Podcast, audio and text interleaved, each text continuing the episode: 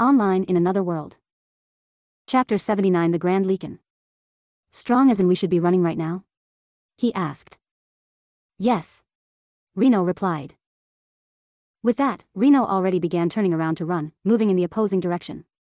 Just as he turned his head to think about running beside the girl, a cold, dreadful air zoomed by him. What? He thought. It was there. A burst of speed that was by all means terrifying, the Grand Lycan had appeared in front of Reno, blocking her path as it reared its claws back. No. He thought. There were only milliseconds left to react, but he did so by letting out whatever spell his subconscious chose in that moment, raising his staff up as he nearly stumbled back. Just as its claws swiped down in an attempt to eviscerate the unsuspecting girl, ropes of water manifested, all of which focused solely on restraining the beast's arm. Graph. The Grand Lycan growled out. Reno, only just now processing what had happened, jumped back, eep. Nice save. Yeah. I can barely hold this thing. He said through a strained tone. Though the water bindings did halt the attack, it was a struggle to hold back the arm of the powerful, black-furred beast, as it attempted to pull away from the aquatic ropes. Don't let up. Reno told him. He had been taken aback by the sight of the beast still, nodding, right. As he raised his trusty catalyst again, he opted to summon more of the aquatic bindings to fully restrain the werewolf, not to capture it, but to create a safe opening for attack. However, just as the tendrils of Azure Aqua formed and lashed out, the towering beast managed to rip away from its single restraint, displaying its wicked agility again as it evaded the water-formed ropes.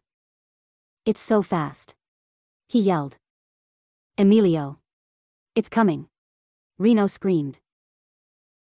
It was difficult to react to the insane speed possessed by the beast, as its tall form almost made it seem unreal as it hopped around and rushed towards them, but he managed to conjure a spell just in time.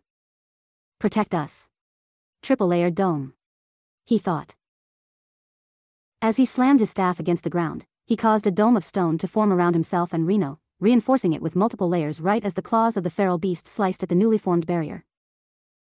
It was a horrifying sound, even when inside a protective layer, the massive claws carved through the first layer like butter. What's that clown doing? He mumbled. Will he be fine out there? Reno asked. He gulped, Lawrence is strong, but, I don't know. Though there wasn't much time for chit-chat as before long, the Grand Lycan cut through the dome using nothing but its claws. Crap. He thought. Cover your ears. He warned. It wasn't clear why this warning was given from him, but Reno nodded and did as he advised, covering her ears with her hands. Alright, this isn't going to be pleasant he thought.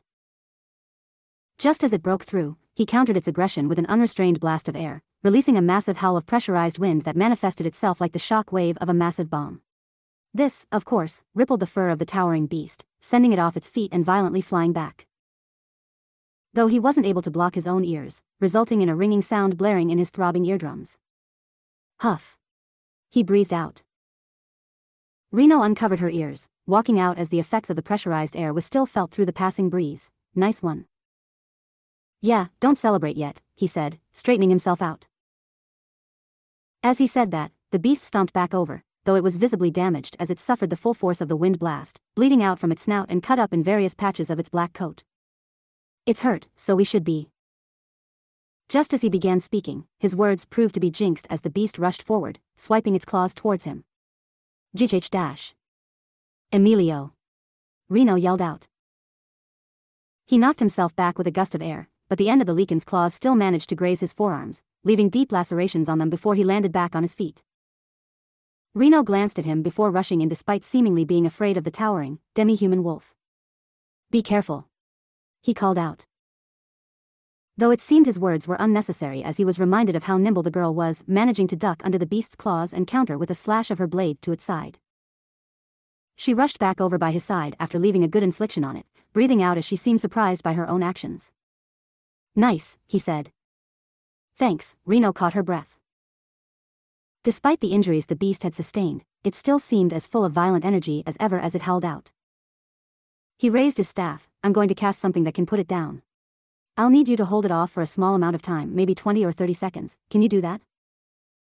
Reno glanced at him with her jewel-like, sapphire eyes before slowly nodding, I think so. I need you to be sure.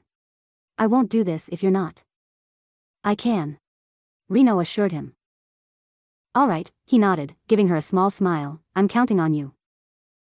A small blush came over the girl's cheeks before she forced her eyes forward, yeah, well, just start weaving that magic stuff of yours. Just as the beast launched itself towards him, it was intercepted by Reno, who countered its claws with her dagger, drawing its attention as it focused on her now. While they were fighting the Grand Lycan, it seemed Lawrence was still seeking out more bandits to take care of, with some managing to give him some sort of a fight, though he always came out on top. Standing in the middle of the grimy clearing, freed of cages, he focused, holding his staff as he gathered his intent. This is my weakest element. It's not that I can't cast higher end spells of it, but I'm not able to use it as quickly as the others. It takes more time, and more focus. But, once this one is done, not even that monster wolf can survive this, he thought.